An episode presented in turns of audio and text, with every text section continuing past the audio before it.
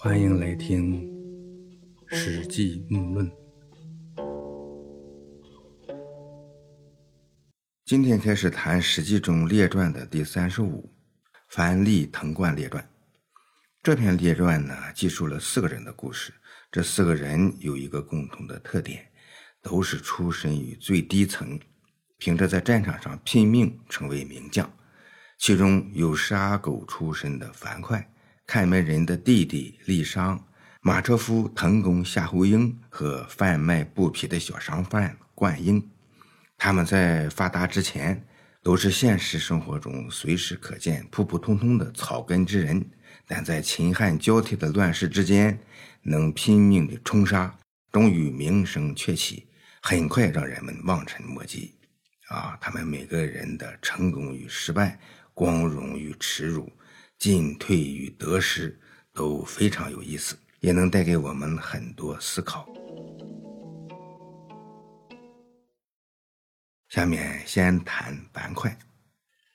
武阳侯樊哙是沛县人，以杀狗为生。与刘邦聚隐啊，就是和刘邦一起藏匿过。武阳当时属于颍川郡，樊哙的封地呢是在昆阳，现在呢隶属于河南省平顶山市。这沛县呢在现在的江苏徐州啊，已经多次提到过，以后呢就不再注解了。与刘邦聚隐，不是说他俩一起隐居过啊，没这样吹捧人的。一个杀狗的跟着一个小亭长，除了一起喝酒吹牛皮，还真的谈不上隐居。这里是说，刘邦在押送徒役的路上，私自把人放跑了，怕被官府捉住治罪，就和樊哙一伙人曾跑到芒砀山里藏匿起来。啊，这可是真的隐，恨不能藏进老鼠洞里，生怕被人找到。直到秦始皇死后的第二年，陈胜吴广在大泽乡起事。当时的沛县县令也琢磨着要主动响应陈胜吴广，实际上呢就是监守自盗，哎，通敌造反以求自保。加上萧何和曹参在旁边呢出主意，结果是引狼入室，给了刘邦一个彻底翻身的好机会。当初呢，樊哙追随刘邦在丰县起兵，攻取了沛县，刘邦做了沛公。以快为舍人啊，就是把樊哙当做舍人啊。自此呢，樊哙从一个杀狗的，完全变成了一个杀人的啊。他跟随刘邦东征西讨，攻城略地，在战场上立下了汗马功劳。刘邦呢，多次对他加以封赏，从赐爵官大夫，也就是第六级爵位，到公大夫，那就是第七级爵位。再到上监爵、武大夫、轻级爵，直到进军武关，来到坝上，这一路拼杀，樊哙是屡立战功，刘邦呢也屡次给他封赏。特别是在鸿门宴上，樊哙这个杀狗的，哈，客串了一次演说家，把项羽说的一愣一愣的，接不上他的话。樊哙呢护卫刘邦从鸿门宴上离席而去，回到坝上。啊，这些呢，在前面《项羽本纪》啊，《项羽无谋鸿门宴放虎归山》一讲中已经谈得很详细了。可以说，如果没有这一天，樊哙闯进营帐啊，在鸿门宴上责备项羽，刘邦的大事业几乎就要完蛋了。啊，第二天，项羽带领军队进入咸阳屠戮，啊，立刘邦为汉王。汉王刘邦就封樊哙为列侯，号林武君，提拔他做了郎中，跟随汉王进入汉中。在汉王刘邦回军平定了三秦以后，樊哙在历次战斗中都带头冲锋陷阵，啊，又立下了很多战功，被升为郎中骑将。刘邦把杜陵的樊乡赐给他做食邑，啊，等到了荥阳。又增加了平阴两千户作为他的食邑。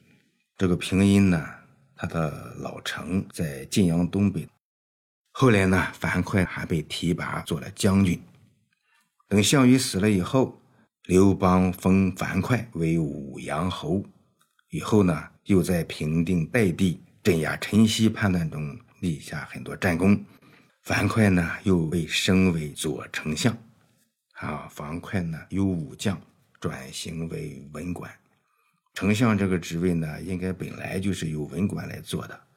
这个《史记·陆贾列传》里面也说：“马上得知，宁可以马上治之乎？”意思是说，你这武力可以打天下，但是靠武力那能治好天下吗？啊，以樊哙一介武夫，后来居然做到丞相。其实呢，他在这个职位上呢，更多的是给的一种待遇啊，一种比较高的待遇。樊哙因为娶了吕后的妹妹吕须为妻，生下儿子吕抗，因此呢，和其他将领相比，刘邦对樊哙更为亲近。啊，先前呢，在秦部造反的时候，刘邦一度病得很厉害，讨厌见人。他躺在宫禁之中，诏令守门人不得让群臣进去看他。啊，群臣中呢，像绛侯朱伯、灌婴，哎，这些人都不敢进去。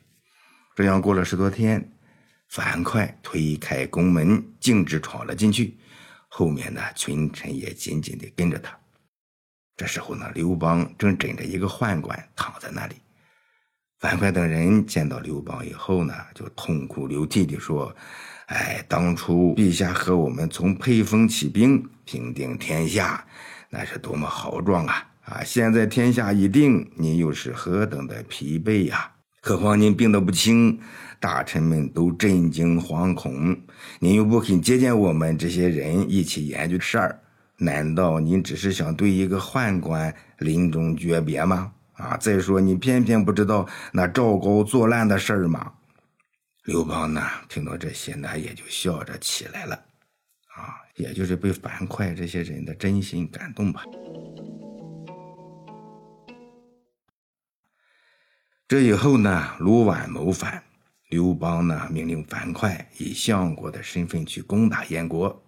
这时候呢，刘邦其实已经病得很厉害了。有人呢就诋毁樊哙啊，说他要和吕氏结党。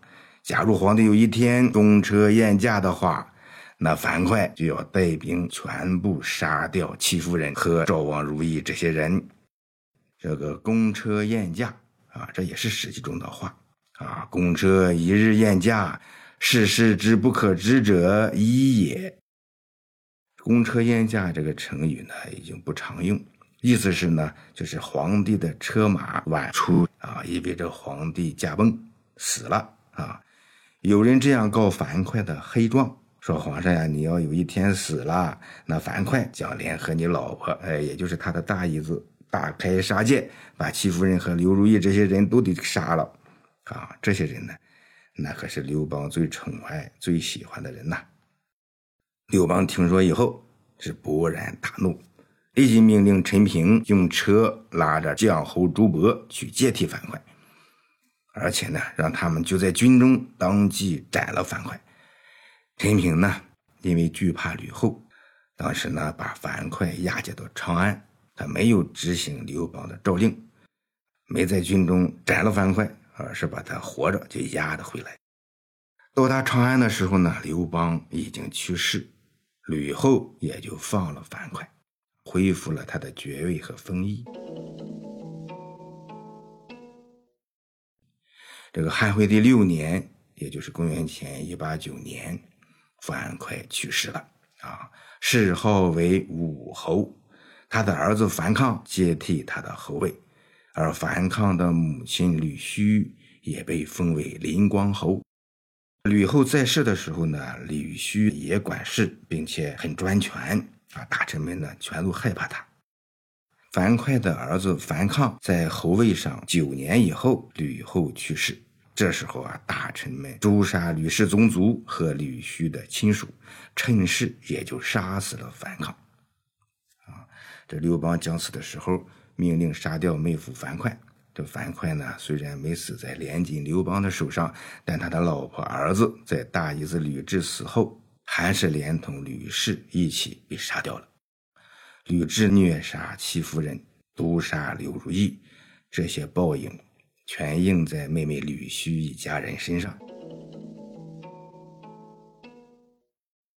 武阳侯这个爵位中断了几个月，等到汉文帝刘盈继位，这才封樊哙的妾所生的儿子樊氏仁为武阳侯，恢复了原来的爵位和实义。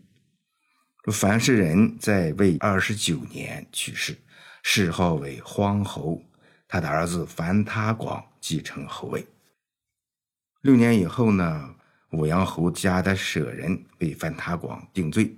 啊，这个人就怨恨樊他广，于是就上书说，皇后樊氏人因为有病不能生孩子，就让他的夫人和他的弟弟乱伦而生下了樊他广。这樊他广实际上不是樊后樊氏人的孩子，不应当继承侯位。这皇帝呢，就下令把此事交给官吏去审理。在景帝中元六年，也就是公元前幺四四年。班塔广的侯位被撤销啊，自己也成了平民，封国十邑也一并被撤除了。以上呢就是《史记》中樊哙的故事。樊哙的一生从一个杀狗的平民开始，追随刘邦血战沙场，迅速崛起啊！特别是在入主咸阳以后，这个人呢还是能够保持清醒的头脑。啊，他劝刘邦不要住在宫里，很清醒，不被奢侈享受所迷惑，始终和刘邦共生共死啊，患难同当。他出将入相，只用了七年时间，就成了皇亲国戚和开国元勋。汉朝建立以后呢，这樊哙作为异姓王，处处为刘邦诛杀其他的异姓王啊，包括燕王臧荼、韩王信、陈豨、燕王卢绾。后来呢，却因为儿子是吕雉的外甥和助吕一起被杀掉，啊，他去世以后，侯位呢也只是传承了两代人，也就三十五年吧，后人就被撤出了十邑，封国就被取消了，又重新成为平民，啊，这三代人的一个轮回，兴衰如此之快，啊，周期实在是太短暂了。在西安南郊樊川啊，有樊哙墓。有一些资料说啊，樊哙的墓还不止一个。安徽六安市玉安区青山乡魏安村也有樊哙的坟墓，位于淠河的东岸。鉴于核实已无证可考啊，清朝以前就有。淠河西岸呢有几个山场，当地人呢啊就说这是樊哙撵军粮的撵盘山。啊，还有阅兵的演武山，山下呢有操练军队的将军滩等等。在河南省漯河市的舞阳县马村乡郭庄村，哎，也有樊哙墓，保存的挺好。墓碑呢也比较高大啊，还刻着碑文。这碑文呢，名义上是东汉班固为樊哙撰写的铭文，因为开头写的是“汉樊侯名班固传”。碑文内容简约，文采斐然。啊，光光将军威盖不当，操顿千军，把主相唐。汉兴破楚，皎皎忠良，租为丞相，地势以康。啊，这铭文呢，刻于明朝嘉靖年间，算起来到现在已经有四百六十多年了。